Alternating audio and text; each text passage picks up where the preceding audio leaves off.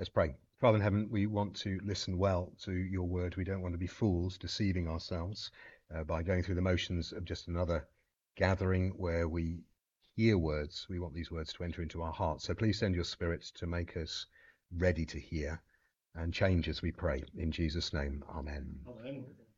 Now, as I understand it, last week you looked at the wonderful parable of the sower, one of the most famous parables in the New Testament, uh, the parable of the soils, the four different types of soils. Uh, this week we're looking at two more parables about seeds. They all belong together, um, and they deal with growth and what brings growth and what to expect from that.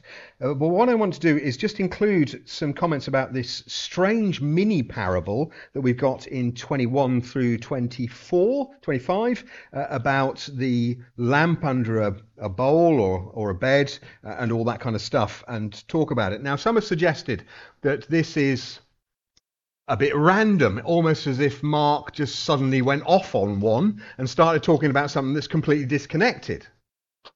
But uh, you can tell by my tone, I don't think that. I think that the gospel authors, Matthew, Mark, Luke, and John, are cleverer than we think. And even given their human cleverness, behind their authorship is a divine author. So God speaks through these men as they write down these things in this particular order. So it's not just that the words that they were cho- choosing were inspired by the Spirit, I think they are, but I think the order that these things are put together, the way these things match each other is divinely inspired. So God intended, right in the middle of these three seed parables, a little section about lamps and beds and shining. Why?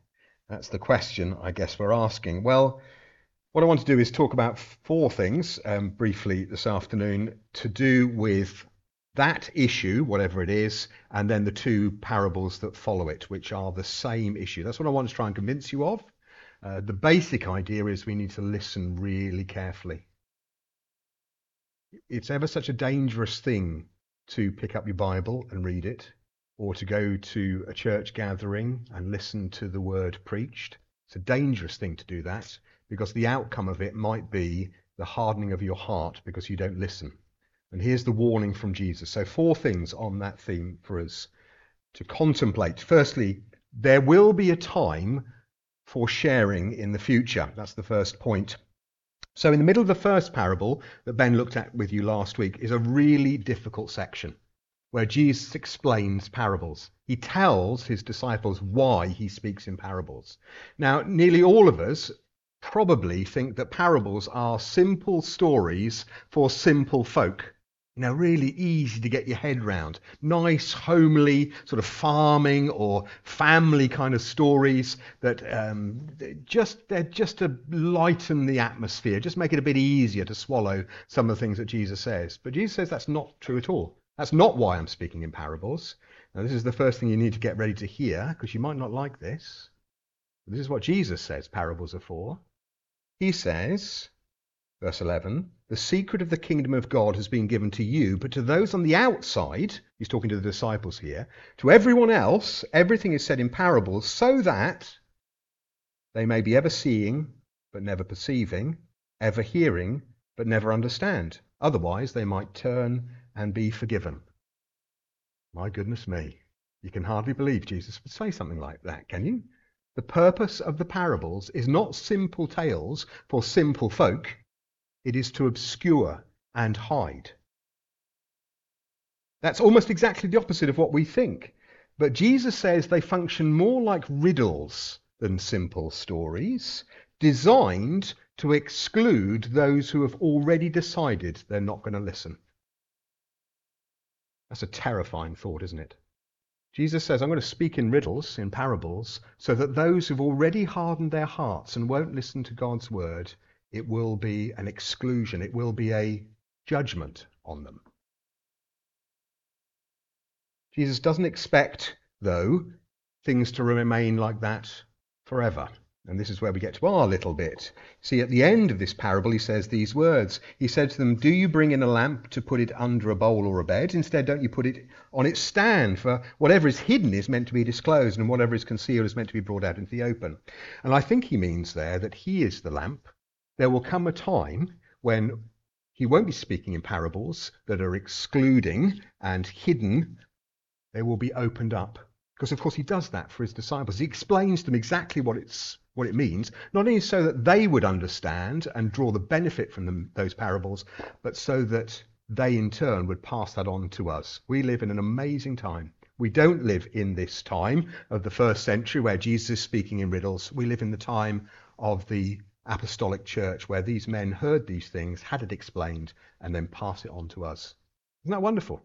We, we, I did an experiment when I was um, a few years ago now uh, with some of my friends who are not Christians. I told them some parables and I said, What do you think these mean?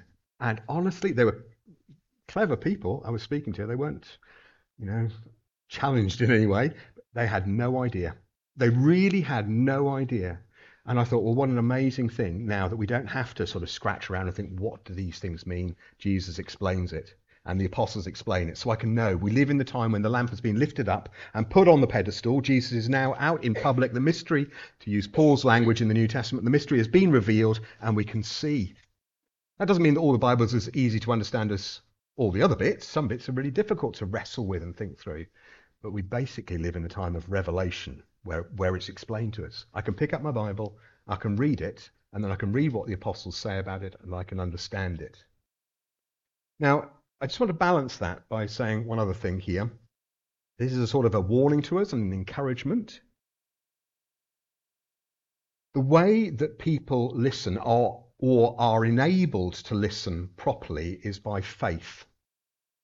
And that comes by God working on the heart to open our hearts to the truth of these things. The reason why any of us in this room this afternoon think that these things are great is because God's already been at, your, at work in your heart, opening it up to the truth of these things.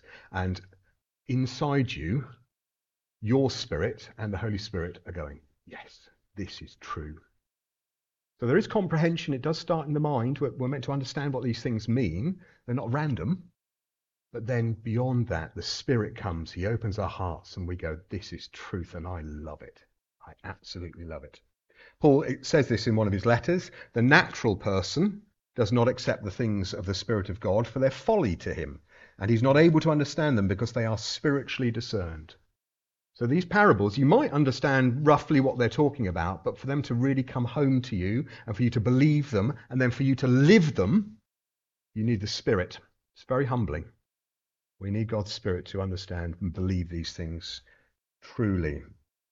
So perhaps we might think then the application of this first point of the four is we now live in the time where we have the privilege of telling other people what the apostles say about Jesus. So, in a sense, we are passing on that light.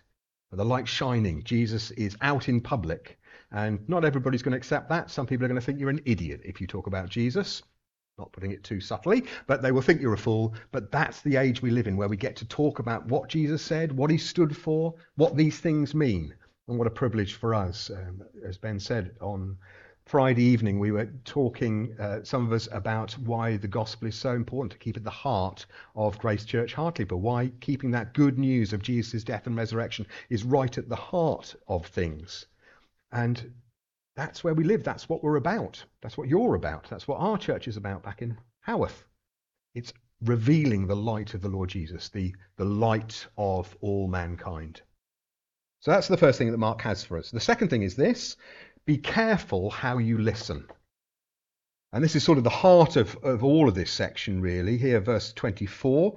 Consider carefully what you hear, he continued. With the measure you use, it will be measured to you, and even more. Whoever has will be given more. Whoever does not have, even what they have will be taken from them.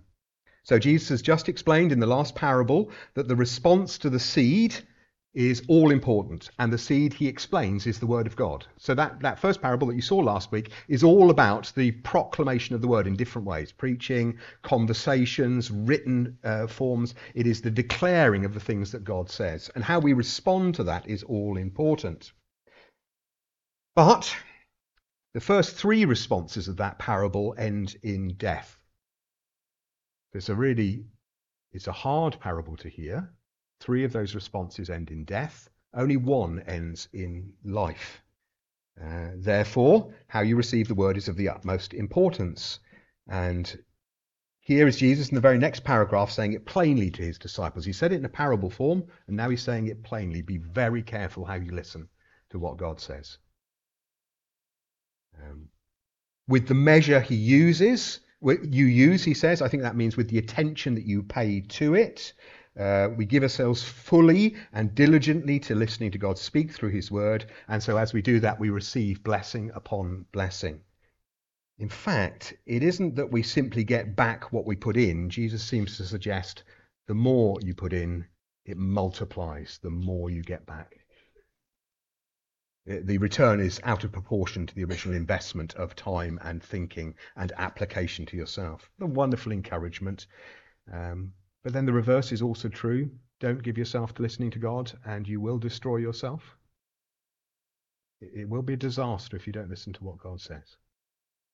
If you do not listen with faith and obedience, even what you have will be taken away from you, says Jesus. I heard uh, Jordan Peterson explaining this in terms of economical things. He says it's just a principle of life. You know, people who've got a lot of money will get more, and people who haven't got much will get less. Well, that's rubbish. That's not what Jesus is saying.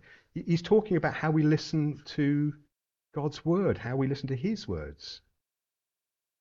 If you just disregard it and don't apply yourself to it, even what you've got will be taken away. Gentle Jesus, meek and mild, eh? Just warning us. I don't know how you do your um, Bible readings. Some of you will have been doing this for a very long time, and you probably have habits, what I would consider godly habits of how you read the Bible. There are some times when I, um, I generally read first thing in the morning, not to do with the workload that I've got for the day, but just something that's particularly quiet and for myself. There are some days when I get up and I read my Bible, and it is terrifyingly appropriate supernaturally appropriate. It's not like it just randomly connects with various elements of my life. I'll read something and it'll be so appropriate to something that's happening for me at that moment. The, the, the description of God speaking through his word is exactly what's going on. I'll pick up my Bible and sometimes it is so encouraging. It's exactly what I need because I'm afraid or I'm all sorts of different things going on. And I read it and I think, this is God speaking. What a blessing to hear God speaking. So that's the first two things. Um, there's a time when Jesus is revealed, and be careful how you listen to that revelation. Which brings us to the two parables in our points three and four. So, the first of those parables be encouraged that God's word does the work. This parable is only found in Mark's gospel. It fits well into the flow of the material because, again, it's about sowing and seeds and growth. And for me, it's one of the most encouraging parables in the entire New Testament. Let me read it to you again, verse 26. He also said, This is what the kingdom of God is like. A man scatters seed on the ground, night and day, whether he sleeps or gets up, the seed sprouts and grows, though he does not know how. All by itself, the soil produces grain, first the stalk, then the head, then the full kernel in the head. As soon as the grain is ripe, he puts the sickle to it, because the harvest has come. Now, let me suggest to you three simple things that this parable teaches that it's pointing to. Firstly, God's word does the work while the farmer may sow and water. In the end, the growth happens without him. That's the point of the parable. It's a challenge to all of us in different ways. For those of us like myself and some of you who preach, what a great encouragement to us we do the work, we work hard at working out what the Bible says so that we can present it clearly and carefully and winsomely. But God, through his word, brings the growth. Isn't that great? It's such an encouragement to us to keep on saying the things that God says. God brings the growth through his word. So it's a challenge not to fuss or become despairing that it's just oh you know it's too simple or it's you know I haven't I'm not good enough to say these things. We don't worry about that. I'm not worried about that. We're worried about what God says because God's words bring life and they bring growth. But that applies also if you're teaching in uh, Grace Church kids, or if you're in a, a, conversation with somebody, maybe you're talking to somebody about your Christian faith, and they ask you all sorts of difficult questions, don't be afraid because as you share what you understand of God's word, transformation happens. Isn't that amazing? God uses all of us in different ways. That was terrifying. All of us in different ways to declare his word, to speak out his word, and that word brings life. When uh, I was doing my training 30 something years ago now, David Jackman, who was one of the guys who uh, taught us, it was almost like a mantra probably a terrible word to use to describe it, but it was almost like a repeated saying. He would always say, The word does the work. When you go into ministry, whatever you're doing, remember the word does the work. So for 30 years, myself and then all the other people that I've trained with, that I know well and keep in contact with, we have tried to do that. To keep on declaring the word faithfully. Not because, because we're not clever, but the word is all powerful. God's words will endure forever. So we declare it. It's cleverer than we are. And what a wonderful privilege to tell other people that word. Secondly, God will see his work right the way through to the end. Uh, this is an encouragement that God is powerful and committed to producing people who are going to be mature and fully grown. There's an inevitability in verse 28, I think. All by itself, the soil produces grain, first the stalk, then the head, then the full kernel in the head. So they, it's just a very simple point there. It just keeps growing. It keeps on working until it gets to the end. And that's thirdly the thing here connected with that. The harvest comes when the plant is ready and not before. And you could apply that in a number of different ways. But let me apply it in this way God will take us home and harvest us as his people when he's good and ready, when he's finished his work with us here. God's in control of when you go home. Isn't that both humbling and encouraging? I think wonderfully encouraging. I was thinking uh, recently about people that I've known that have come to faith. It is one of the most exciting things about church ministry. I love it. Talking to people about the Lord Jesus, seeing change. Um, I was thinking about um, some of the folk here that I saw when they were very little, very annoying, and um, and God got hold of them and they engaged with the word and God saved them and I think, isn't God amazing? I think He's absolutely amazing. And I praise God. I really praise God that you are continuing in that word and it's still changing you and making you grow. And I love it. God's word is powerful. So it sort of feels like 30 years hasn't been wasted. It, there's been some, some real results to keeping declaring God's word. Um, so the parable of the growing seed reminds me that God's work is God's work and he does it via his word in a person's soul. And then, fourthly, God's kingdom grows. That's the, the second parable, verse 30. Again, he said, What shall we say the kingdom of God is like? Or what parable shall we use to describe it? It's like a mustard seed, which is the smallest of all seeds on earth. Yet when planted, it grows and becomes the largest of all garden plants, with such big branches that the birds can perch in its shade. I think the point of this parable is that the kingdom starts small, but then it grows and it grows and it grows to remarkable proportions. So we might think about this as one voice speaking. This is the Lord Jesus, the beginning of the kingdom in many ways. The king of the kingdom who begins the kingdom. Just one voice speaking. And then he calls the disciples so they become 12 more voices speaking and then it expands and you get to the upper room just before Pentecost, and there's 120 voices gathered together. The Spirit comes and then they're spread out. 5,000 people believe, more voices speaking. And that's the, the story of the book of Acts in many ways. It's like a pebble dropped in a pond with the, the ripples, geographical ripples going out. So it goes to Jerusalem, then Judea, and then to uh, the ends of the earth. These ripples of these voices speaking and bringing glory to the Lord Jesus. It grows, it grows, it grows. How many Christians in the world today? How many do you think? Anybody got any ideas? I did a little bit of research this afternoon. Terrifying when somebody up the front asks that, isn't it? Because you don't want to fool. What you? It, very good. So it's about two point something billion. Um, this is people who claim to be connected with Christ in some way. Two point um, there is 8.1 billion people on the planet, and so this is 2.6 uh, estimated billion people who claim themselves to be Christian. So I'm not answering your question directly, but I am sort of. And that means about a third of our planet A third of the planet, planet say they are associated with Jesus in some way. Now, I'm not a fool. I understand that some of that will just be um, sort of ethnic association, just sort of cultural association. So it won't all be believing connection to Jesus. But even so, I mean, talk about influence that Jesus from one person to 12 to 120 to 5,000 to 2.6 billion people. That's amazing, isn't it? A tiny mustard seed into a great tree with branches that spread everywhere, with the trees resting in it. What an encouragement, what a fulfillment of his word. And that's really good for us to hear because in the UK, it can feel. There was a report just this week that I read about the disaster that is church in the UK. The churches are emptying faster than they have done since 1960. And you think, oh dear, this is terrifying. But then you think, no, no, no. Jesus says he has planted his seed, his word, and it will grow and it will grow and it will grow. And over the, if you read any church history, which I really recommend, it's really good to read church history for lots of reasons, some great stories to read. But what an encouragement that the church in one area may dip and there may be some judgment on that church.